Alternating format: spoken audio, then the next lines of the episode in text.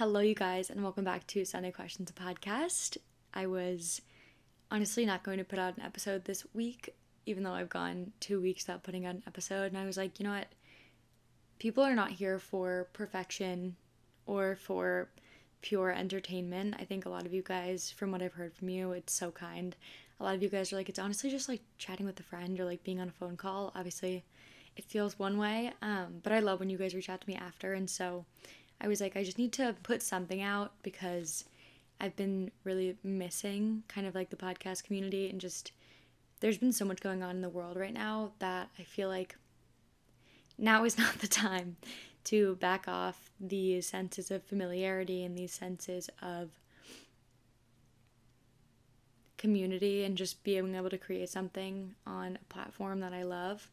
So, all that being said, welcome back to Sunday questions. Happy October. This is my first episode in October, and I feel like I'm really leaning into the fall situation. I have candles lit. I was so excited. I got three candles yesterday. And uh, uh TJ Maxx also, if you guys, TJ Maxx or Marshalls has the best candles for like $6 because candles now cost an arm and a leg. Anyway, if you were around last year for my candle obsession, then you probably are familiar with just how excited I get about candles and lighting candles in my room. So I feel very at peace right now. It is currently family weekend at Vanderbilt, and my older sister and my mom were able to come. So we've been able to have such a special weekend. And obviously, you guys know about my relationship with my mom and how close we are. But my older sister, who I actually would love to have on the podcast, I we, she could probably come on and talk about pop culture, but my older sister and I have not always been the like typical sister relationship where people are like best friends texting each other all the time.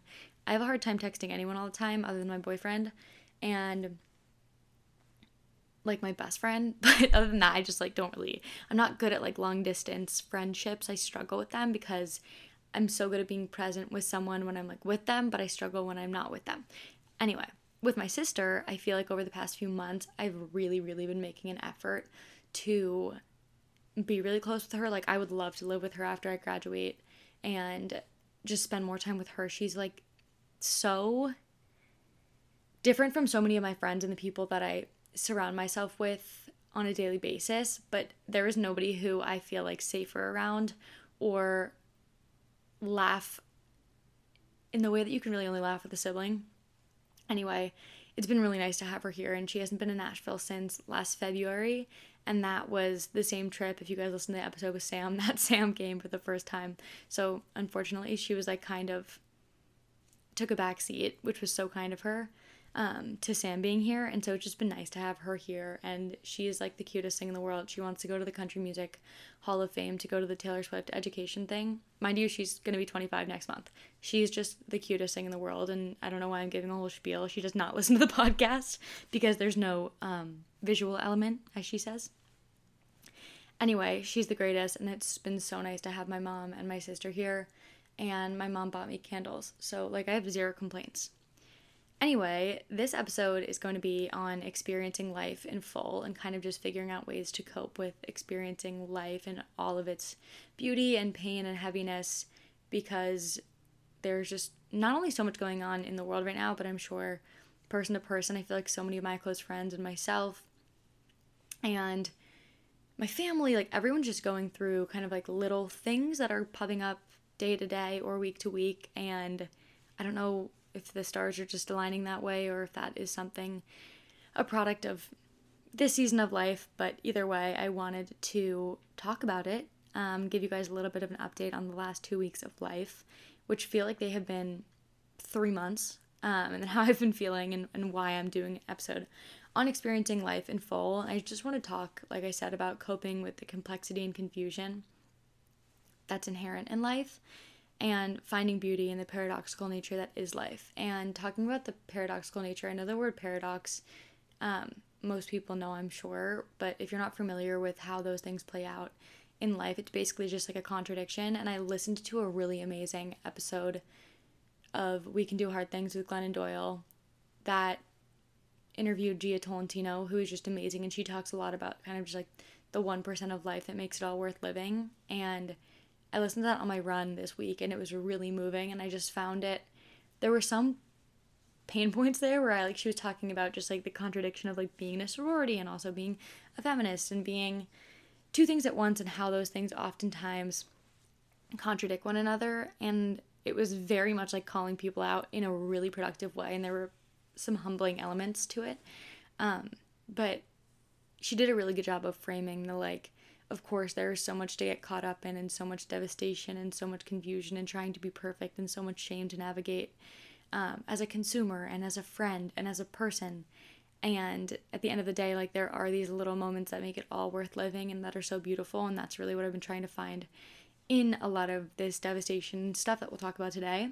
But if you haven't listened to that episode one of my friends recommended it to me and i took so long to listen to it and i'm so glad that i waited actually until my run because I was like so tuned in to everything they were saying because it was either focus on that or focus on my legs going numb. So I decided to focus on Jia and it was awesome.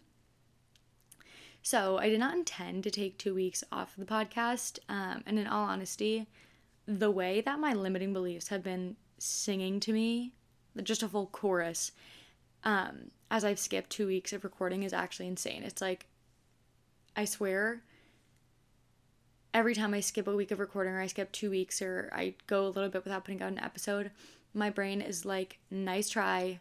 There goes another venture failed. And I know I want a podcast. I really, really know that. Like, I know how much I love doing this. I know how much I love communicating with you guys. There are still moments when I can hear myself making excuses for why I'm not doing it. And even now, I like feel like I should just say, like, oh, well, I had all these guests lined up and the people canceled and whatever. At the end of the day, if I want a podcast, I should be able to pre plan episodes and have things a little bit more organized. So I really do thank you guys for being so patient. And I feel like I say this every episode, but I really mean it. It's like it's so imperfect and I'm still learning and I'm still trying to figure it out.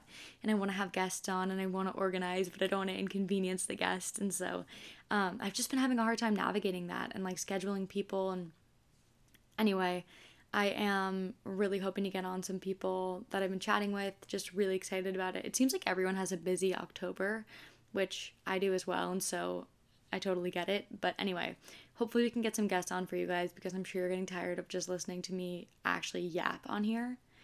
Um but yeah, it's crazy, guys. The limiting beliefs. I had a seminar with my team, my lacrosse team, the other day on confidence and on acknowledging our limiting beliefs and I had everyone who wanted to share share their limiting beliefs.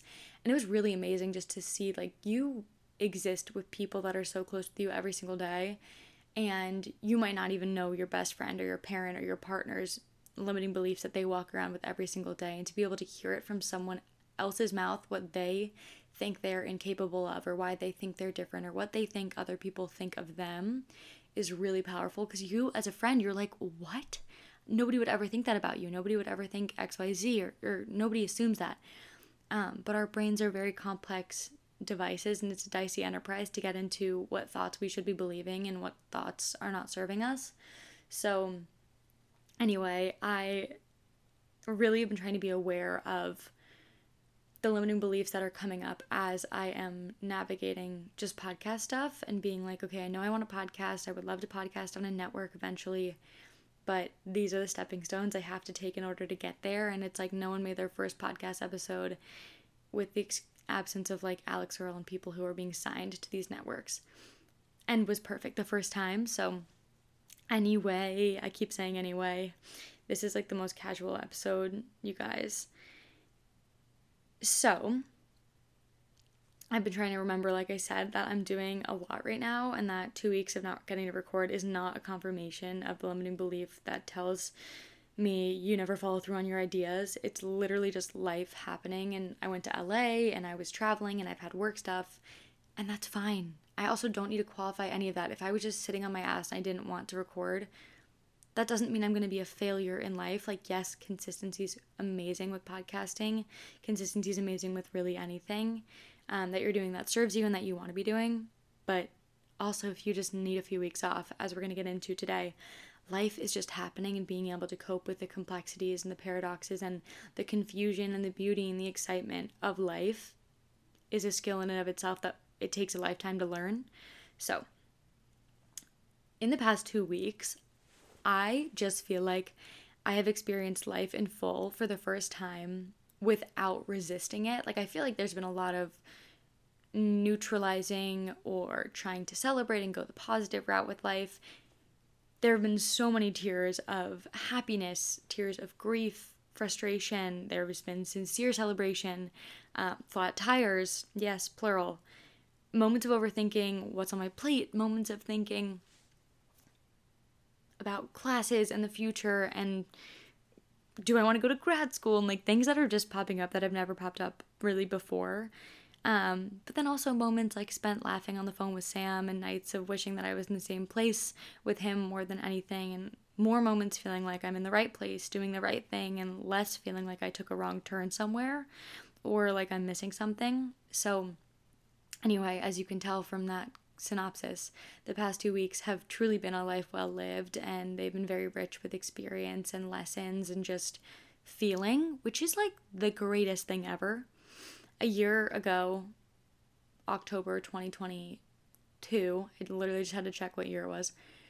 I had just started Zoloft and I honestly I was certainly not depressed, but Zoloft happens to is an antidepressant for those of you who don't know, it's an SSRI and it kind of like in the beginning when you're adjusting to it makes everything a little bit gray, like everything is very neutral, like you could just like back into a pole and be like, "Meh, and I'm already kind of like that. I'm already like, eh, say vie.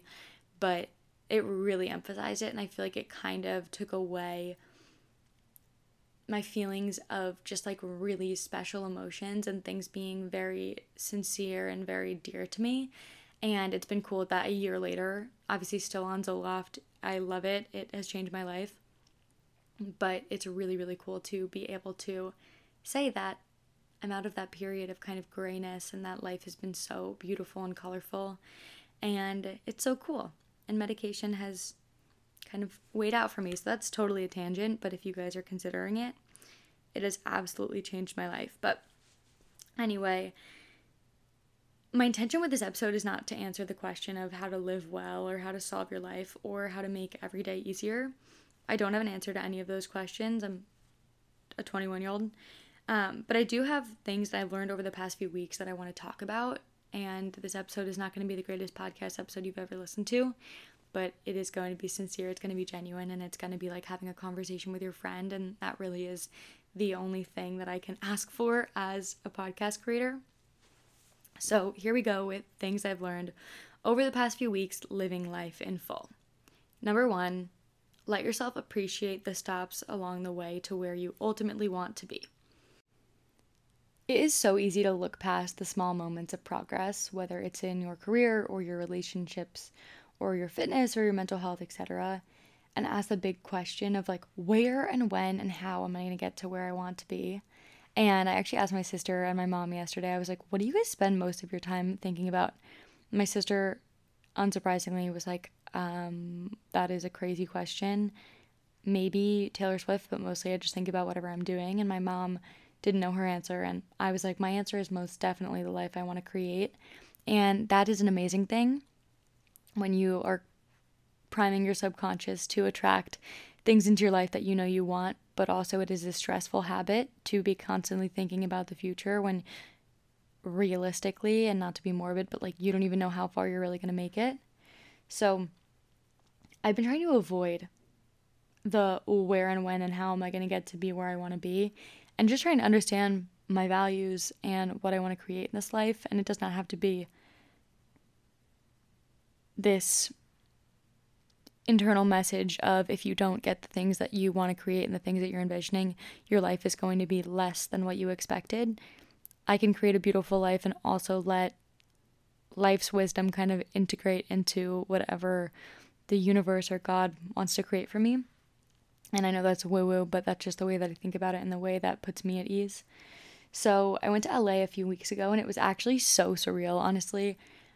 Um, also, sidebar, we found out while we were in LA that the TEAMS Act, which is the bill targeting emotional and mental stability for student athletes, which would award a grant to schools with pilot programs, uh, paying just for mental health resources in college athletic administrations that we've been working on um, with Colton Underwood and uh, this amazing lobbying firm called Invariant in DC. If you ever need a lobbying firm, they are amazing.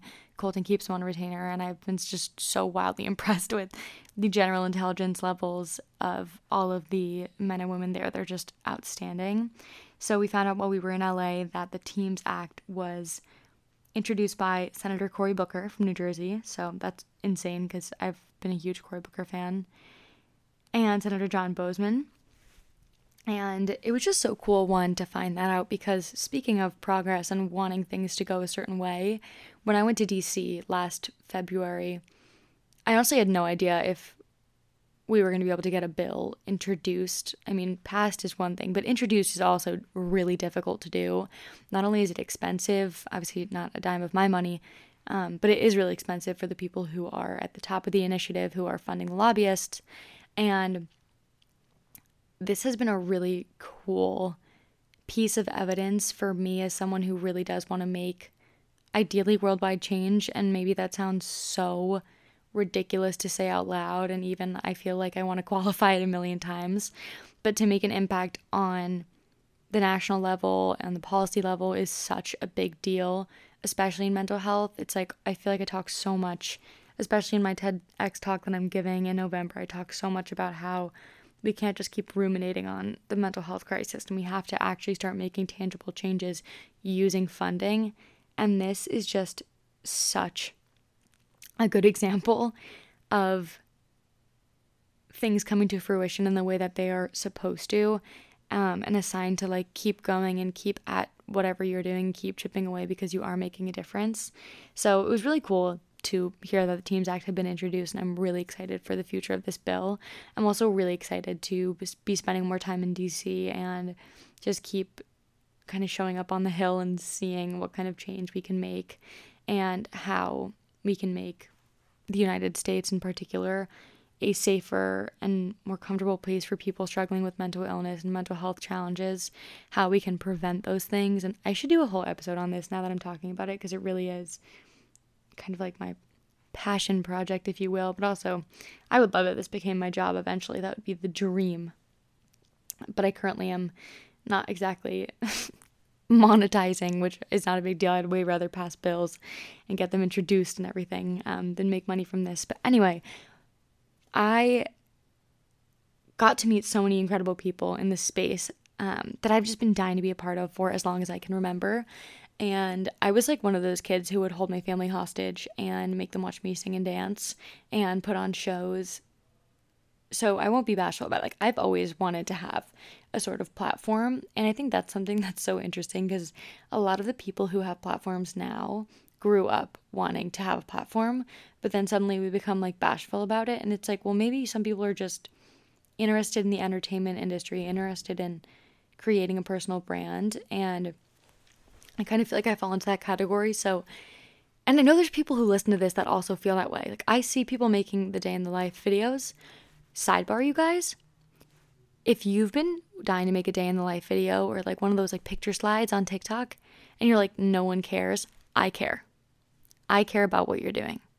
I want to watch them all. I love day in the life videos. They make me so happy and I love seeing what people are doing, even if it, you don't think it's fun. You don't have to be going to a music festival and a Pilates class and the smoothie shop in order to make it interesting. I care. I always want to comment on people's day in the lives when there's like 100 likes and be like, please never stop doing these because I love them so much and they make me so happy. So, anyway, I see you guys and I know that people on here also feel the same way about wanting to create a personal brand. And we've talked on here a lot about how does everyone want to be an influencer or are we projecting whatever? That is kind of tangential to this. But anyway, I won't be bashful. I've always wanted to kind of be in the scene of people who are making a difference, people who are, and I'm not saying that only people in the entertainment industry are making a difference. Obviously, people in every industry are making a difference, both positive and negative. And the entertainment industry certainly has so many negative implications. And I'm not saying I want to be in the entertainment industry in particular, but it has been really cool to meet people at E News and meet people at The Messenger, meet people at the New York Times, and all these amazing people, and Variety, and Amazon Prime, like people that are working at these massive companies that are making differences in terms of like not only consumer behavior, but like the cultural zeitgeist and all of these things that we consume every day subconsciously without even knowing.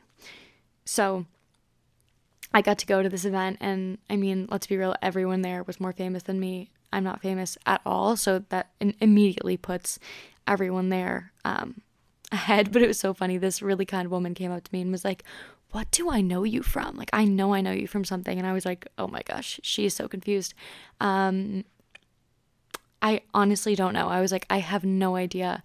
Maybe it's just a familiar face. She's like, Oh, did you go to DC with Colton? And I was like, Oh, yeah, maybe that could make sense but it was very very funny because everyone there was like a musician or a DJ or a policymaker or someone who was very well known and recognizable and I was just like jaunting around being a little silly little student athlete mental health advocate um but again I feel like I kind of got this and I was thinking about this this morning when I woke up I kind of got this like taste of the future that I want career wise of like meeting people who are like minded and who are creative and when I got back, I was like, oh my gosh, instead of just sitting there and celebrating, like, wow, look how far I've come, I'm doing what I want to do, I was like, oh my gosh, how do I replicate that? How can I really keep my foot in the door? And then I was like, Cailin, you just need to trust that life is happening for you and nothing that's for you will ever miss you. Like, if that is a career path for me, if I'm supposed to keep going to events like that, I will. And I just need to let life come to me and keep doing the things that feel good, keep doing the things that align with my values. And I'm so grateful for that experience. I'm so grateful to have been welcomed by Colton and his team into a totally different stratosphere of people who are making change on the policy level, making change creatively. And I just feel really lucky to be a part of it. And I'm not going to rob myself of that gratitude by acting like I should do more or fearing that it's going to go away at some point. I'm realizing that might not be super relatable because not everyone went to like a celebrity pickleball tournament two weeks ago. But I really feel like you can apply that to whatever you're doing. Like if you are in an honors program at your college, if you are getting a starting spot on your team this year, if you are in a relationship, it's so easy to be in those things that you have always prayed for and always wanted. And then ask yourself, like, well, how do I keep it? How do I make sure it doesn't go away? And it's like, we need to work on not robbing ourselves of the experience of presence and gratitude by trying to create more of what we already have. It just like breeds greed, and that greed begets dissatisfaction with what you already have, and it's not productive. So, if you want to join me in believing that we're on our way to something wonderful and just being grateful to be alive and be able to feel it all in full, please jump on this train. And on a totally different note, this is the kind of second lesson I'll say that I learned this past week. Um, so last week, I experienced for the first time really finding out that someone I'd grown up with had passed away pretty suddenly and very suddenly. Uh, and I actually found out over Instagram, and I opened Instagram, found out this information, and it was one of the first times that I didn't try to push off any feelings of grief when I found out that someone who I'd watched grow up pass away. I honestly, for the first time in my life, just coexisted with the grief and I didn't scrutinize the thoughts that came along with it of things like, you didn't know them well enough to feel sad about this, or you could be a better friend and check in on everyone. I bet this is affecting your friends more than it's affecting you. And it was crazy. It was really a crazy experience to feel at once the pain and the beauty of grief. And I was really surprised because every time someone in my life has passed away, and I'm really, really grateful because I have never lost someone super close to me. And I have an interesting relationship with grief just because of my kind of like spiritual philosophies, I guess, and just life philosophies and perspective. But this was just genuinely a devastating tragedy. Um, but I tried to just let myself coexist with the grief and I didn't try to scrutinize any of it or find meaning in what was, like I said, ultimately just a tragic turn of events. Um, and it just sucks. And I was so touched when I was on the phone with my mom and she recalled to me the ways in which our town showed up for the family and for each other in a moment of intense devastation. And my friend's mom, who is an outstanding writer, as you'll hear soon, shared this post that felt like a hug for my soul. So I wanted to share it, and it was just so beautiful. She's like the most talented writer. And she wrote these things the good and tender hearts of ordinary people who seek to buffer sadness for others and who encircle them as best they can with love and chicken cutlets and coffee and blankets and their simple, steadfast presence. That when we are all sure we cannot possibly bear all that life lays before us, we so often rise up just the same when unwanted packages and burdens appear that it is no small thing to be a resident of Ridgewood, New Jersey, and that for all this town's faults and failings, it exemplifies kindness, community, and anonymous good deeds like no place I've ever known. That my children have been raised in this town and are not only strengthened by this community, but are now young adults who seek to support others within it. That we are all so desperately, entirely vulnerable on this earth. That each of us, the mailman and the colicky baby and the CEO and the handyman and the middle schooler and the algebra teacher and the hairstylist and the baker and the house painter and the basketball coach and the bank teller are all more precious than rubies, than diamonds, than gold. If only we could see that unending, infinite truth.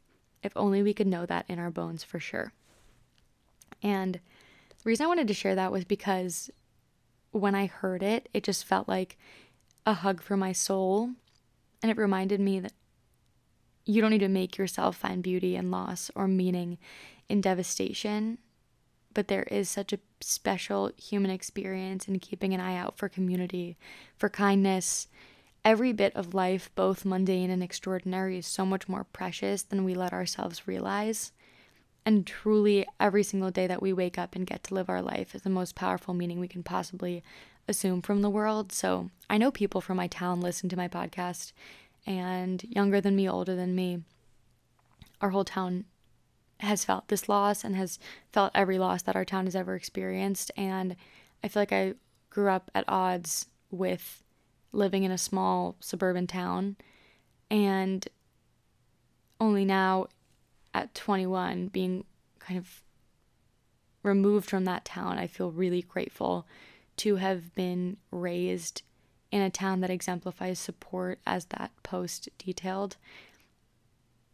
So, anyway, I wanted to share that just because I know that people I love and people that I love, love, listen to this podcast. And I wanted everyone to feel the same kind of gratitude I do for that community and also be able to recognize that you can just be devastated and it can just be tragic. And you can also wake up the next day and celebrate life that was lost and celebrate the existence of a wonderful human being and celebrate the fact that the world loved someone enough to miss them. So that is what I've learned about grief in the past two weeks. And that really is the most beautiful post. I will have to let my friend's mom know that I read that on here. And she has work in the New York Times also, if you are a fan. She has lots of essays on her Instagram. Um, her name is Kathleen Harris. Also, I should share that. Next, so, this kind of goes along with what I was just talking about, but the mantra I've been trying to remind myself of recently, something that I've actually heard a few times but only really resonated with over the past month, is that I like to pretend I already died and ask God to send me back to earth so I can swim in lakes again and see mountains and get my heart broken and love my friends and cry so hard in the bathroom and go grocery shopping a hundred thousand times more. it just says a thousand times, and go grocery shopping a thousand more times, and that I promised I would never forget the miracle of being here. And uh, that's just been kind of my mantra going along with not only the grief thing, but just every experience of life recently, whether it has been just euphoric or it has been so mundane and inconvenient. I've just been like, I I hopefully volunteered myself to be here, and it's such an honor, and I'm so grateful and pleased to be on earth and experiencing this life.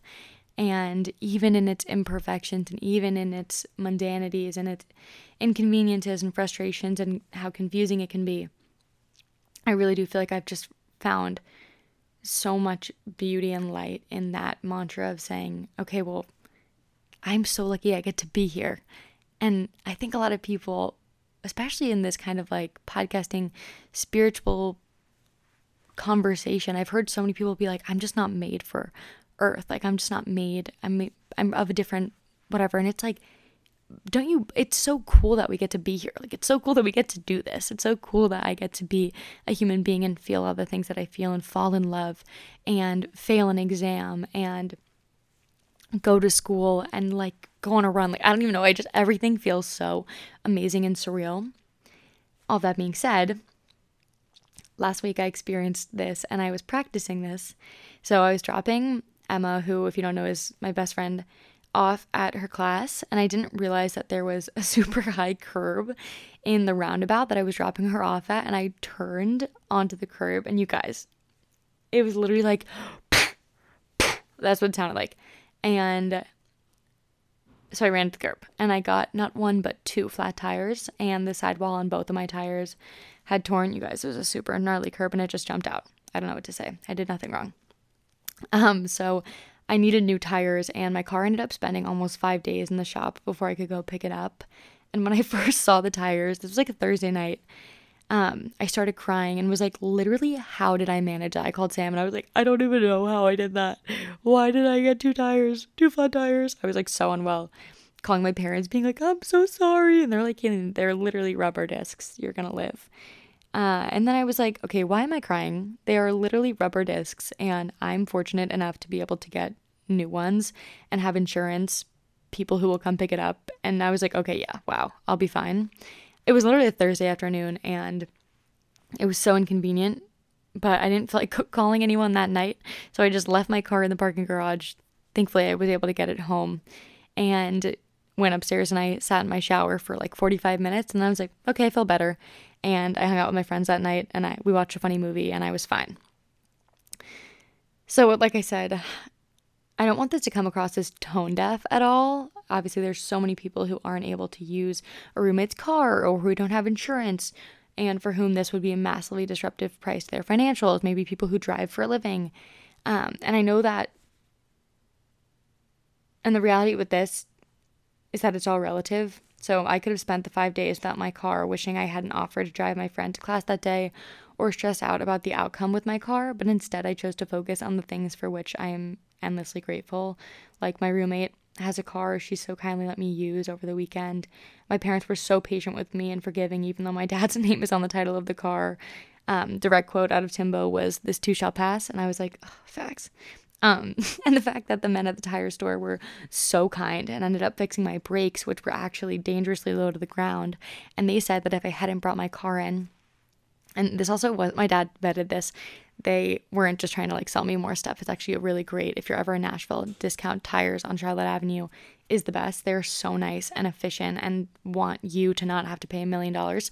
So,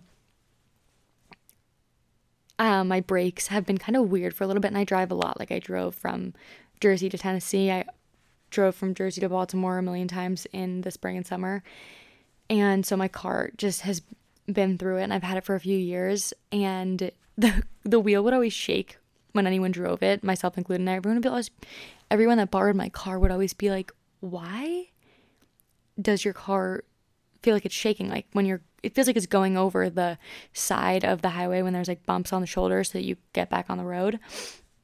And they told me they were like if you hadn't had these fixed probably in the next like week you would have had to spend thousands and thousands of dollars to have them fixed or like honestly get a new car. I was like wow what a great thing that i had to come in and get some tires fixed. And I realized that this is such a dumb problem, and I realized that some people actually would go into debt over this. And I'm really, really grateful that my parents were able to help me out and that we have insurance. And I do not want to be tone deaf. I really don't. Um, but it really was a good kind of just minute example of the lesson that is not to throw in the towel when you get two flat tires, metaphorically and also literally, but to have the perspective to say, okay, this may not be the most convenient turn of events, but they're discs of rubber, or in any other case, they're XYZ something that's probably not a huge deal, maybe replaceable, maybe just something that's inconvenient throughout the day. Um, they're discs of rubber and I'm going to be okay. There is so much value in just telling yourself, I'm going to be okay. Because um, you're going to be okay. In moments like this one, my best advice is to look ahead to the point where this is behind you. You just get excited for that moment. Like, when I, it was Thursday afternoon when I got my two flat tires and I was like, this is to be so inconvenient. I'm to have to call insurance, call the tow truck. And I was like, you know what? Just do it. And you're to feel so good when all this is over. And it ended up not being nearly as bad as I thought it was to be. People were so helpful and wanted to help me out. So, this is eventually whatever your small, maybe, I'm not saying this like death or something like being fired. I mean, in some cases, being fired, but whatever you are really struggling with right now, if it is something that you can equate to this too shall pass, life will continue on, I will be okay, just get excited for the moment when this is nothing more than a memory you hope to never relive, but understand that if you had to relive it again, you'd be okay. Next, I am going to do a whole episode on what I've learned about life from training for a marathon because wow, there is literally so much. But the most meaningful lesson I'm learning is that you can disprove your limiting beliefs pretty easily all you have to do is provide enough contradictory evidence that your silly little brain starts to realize that the limiting belief you once held was nothing more than that a belief. I really went through this phase and I'm kind of on my way out of the phase that I really thought I just like didn't like hard work or that I was afraid of hard work. This pervaded actually every area of my life. Like I thought I was afraid of hard work with relationships. I thought I was hard, afraid of hard work in my career. And the reality is I'm not I would not be where I am today if I did not work really hard to get to where I am. And I think part of this has to do with playing college lacrosse while being burnt out on the sport and just feeling like I didn't have it in me to continue being as driven or competitive with sports as I was in the past. But then my brain did what brains do and used that experience as evidence to convince myself that I can't work hard or do difficult things. And honestly, thank goodness that I'm running this marathon during such a pivotal point in my life, career wise, and just development wise because I'm realizing what a load of bullshit that was. That I like don't like hard work or that I can't work hard. Or that I wasn't made to work hard. Like, I can work really hard when I care about something. Um, and I was 18 miles into my 19 mile, mile run the other day when I was like, wow, I am actually so proud of myself for continuing to do this training despite the fear that I feel before a long run because it is like acute fear of being like, what if this is terrible? What if I feel horrible? What if I get nervous that I'm going to flop on the marathon? And it's like, okay, whatever. Go on the run and just take it mile by mile, take it step by step, step. And I know it's kind of become a cliche at this point, but I kept reciting to myself, I can do hard things on my run. And I don't know if it's because it was 5 a.m. and I was sleep deprived, but it, it was firing me up like no other. I was like literally on the verge of tears, being like, yes, I can, I really can. And like it was actually so special to be able to like convince myself I really can do difficult things. And it's just a matter of showing up and being willing to fail and being vulnerable to failure, being vulnerable to falling short of your goal, but just continuing to show up and show up and chip away and show the universe or God or the people that you're around that you want that. You want that thing, you're willing to work hard for it. Um, so I'm not saying that anyone has to run a marathon in order to disprove their limiting beliefs, but it is so worth trying to understand what your limiting beliefs are so that you can figure out what you need to do and disprove those things. And finally, I would not do a podcast episode right now without acknowledging this. I wanted to talk a little bit about the humanitarian crisis and war in the Middle East because this would not be an episode about grief and the paradox of life without talking about what is going on right now and it, the fact that it is and should be in every conversation that we're having about humanity and about war and whatever. But Jordan Brown shared something that I felt really concisely framed how I was feeling as someone who's a pacifist and also someone who is completely devastated by the anti Semitism that Hamas has invited worldwide into the public consciousness. Not to say that anti Semitism was not disturbingly present before, but it is heartbreaking to see how open people are being about it, how accepted it is being in so many terrifyingly dark corners of the world right now and I my heart breaks for my Jewish friends and for their families in Israel and Jordan Brown posted and said it is absolutely reasonable and logical to be opposed to the Israeli government's treatment of Palestinians while simultaneously calling for the protection of Jews in Israel and around the world. Hamas is a terrorist organization that is attacking civilians by land, air, and sea. The images of kidnapped Israelis are shocking and devastating. Given the thousands of years of persecution of Jews, please know that your Jewish friends even if they are not in Israel, are hurting and are fearful when things like this happen and non Jews are silent. I understand many of us are afraid to voice an opinion because the crisis there is so nuanced and hard to understand, and we are afraid of saying the wrong thing. But we can and we must always use our voices to denounce terrorism and the senseless murder of civilians. And I've been reading the book Son of Hamas over the past week, and it's written by one of the seven founders of the Hamas organization, which is a terrorist organization. One of the founders' sons wrote a book about his experience in the Middle East and having his father as a father. And honestly, it is a really disturbing read in some ways, but also it's helped me gain a far more informed understanding of just how much life and humanity and justice has been lost in this region of the Middle East. And to be completely clear, because I just want to be clear, I stand with Israel and with the Jewish community against the terrorism of Hamas, and I want my Jewish friends and followers to know that this is a safe corner of the internet for them. And my heart aches for innocent Palestinian people in Gaza who are suffering. And these two things can be true at the same time. This is literally the darkest corner of the world right now, and I don't need to be an expert on the nuances of land distribution or religion or colonialism to understand that this is completely heartbreaking. And for those of you wondering how to support your Jewish friends, or perhaps you have friends from Palestine who recognize the tragedy happening and are being conflated with Hamas terrorists, you can just reach out and ask how they're doing. Check in. You don't need to be a perfect historian or a religious genius to extend a hand or a hug to make sure that the people in your life who are hurting know that you love them and that you're there to listen. And I've talked to lots of my Jewish friends the past week, and I had one friend just say like I don't know what to do because I feel so hurt by people who aren't reaching out and I'm not saying that you are wrong or a bad friend for not reaching out, but if the reason you're not reaching out is because you don't want to say the wrong thing, remember that you know how to be a friend. You know how to love people. You know how to care for people and just to be able to reach out and say, "Hey, how are you? This is scary. How are you day to day? Do you want to come over and have dinner?" Just giving people a safe place. And also I know there's like all this rhetoric about Instagram activism, and I was gonna have an expert on and try to do an episode on kind of the complexities of Instagram activism and how weird it can feel to see all these posts that are like post about this post about this don't look away and then also be like feeling really helpless when you're posting things on Instagram because it kind of feels like you're not doing anything frankly and I don't I hope I don't sound like an asshole for saying that because it's like so much of what we share on our social media platform should be what we care about. But there is this fatigue that should be recognized. Like, I deleted Instagram for a few days this week just because I was having nightmares about the things I was seeing. And I mean, what a privilege it is to say I was having literally hypothetical nightmares about things I'm not going through, when people are really, really living this nightmare day in and day out. So I just wanted to acknowledge that. Obviously, I'm feel so grateful that I am safe and that I am literally a, a white, non religiously affiliated US citizen, and I am very safe.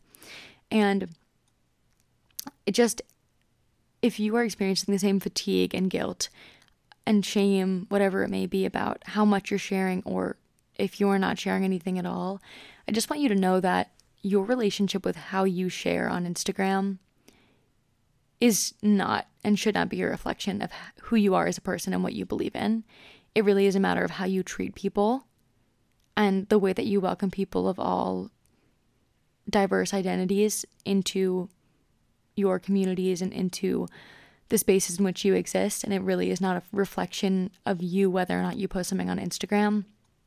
And I'm not saying this to cop myself out of sharing things. I will share things if I believe that they are going to help educate people, if I believe that they are going to point people towards resources that are truly going to be impactful. But I just want everyone to realize that Instagram activism is something that we are all still navigating because it is so new. And we have seen it with so many humanitarian crises, and that does not mean that we should stop posting. That does not mean we should stop pointing people towards the right resources. Social media is so powerful in the sense of how much it can impact something like this but it does not help to add to people's stress and guilt and confusion and the tragedy here to shame people for their behaviors on social media when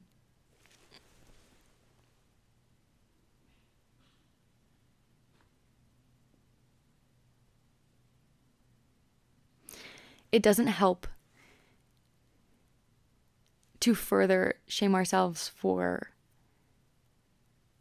feeling a little bit paralyzed when it comes to what do I share? What is the right thing to share? Continue educating yourself, continue talking to your friends of diverse backgrounds, continue conversing with your Jewish friends and understanding what's going on, and make an effort to educate yourself, honestly, is all I can really say. And then also give yourself grace. The world is a hard place to live. Like I said, it's so beautiful to live here, and it is such a wonderful, wonderful experience um, a lot of the time, and it's also a really devastating and confusing experience. And I think being able to let yourself coexist with that complexity is going to make your life a lot easier. All that being said, my heart is with the Jewish community. Truly, my heart is, I, can't even put it into words, to be honest. Just how devastated I am by this and how heartbreaking it is, and the way that it devastates me to think about people being afraid to leave their houses in the US and all around the world because of anti Semitism. To see the hate that is present in the Middle East is devastating in and of itself, and to see it pervade the entire globe is just sickening and shocking. And I, I'm not an expert on this, so I will not continue talking about this at length, but I love you all, every single person who listens, regardless of your identity, what you look like, who you are. I'm going to wrap it up here. I hope we can all find space and safe corners of the world for ourselves today and tomorrow and the next day. And I love you guys and thank you guys for listening to this incredibly imperfect episode of Sunday Questions, a podcast.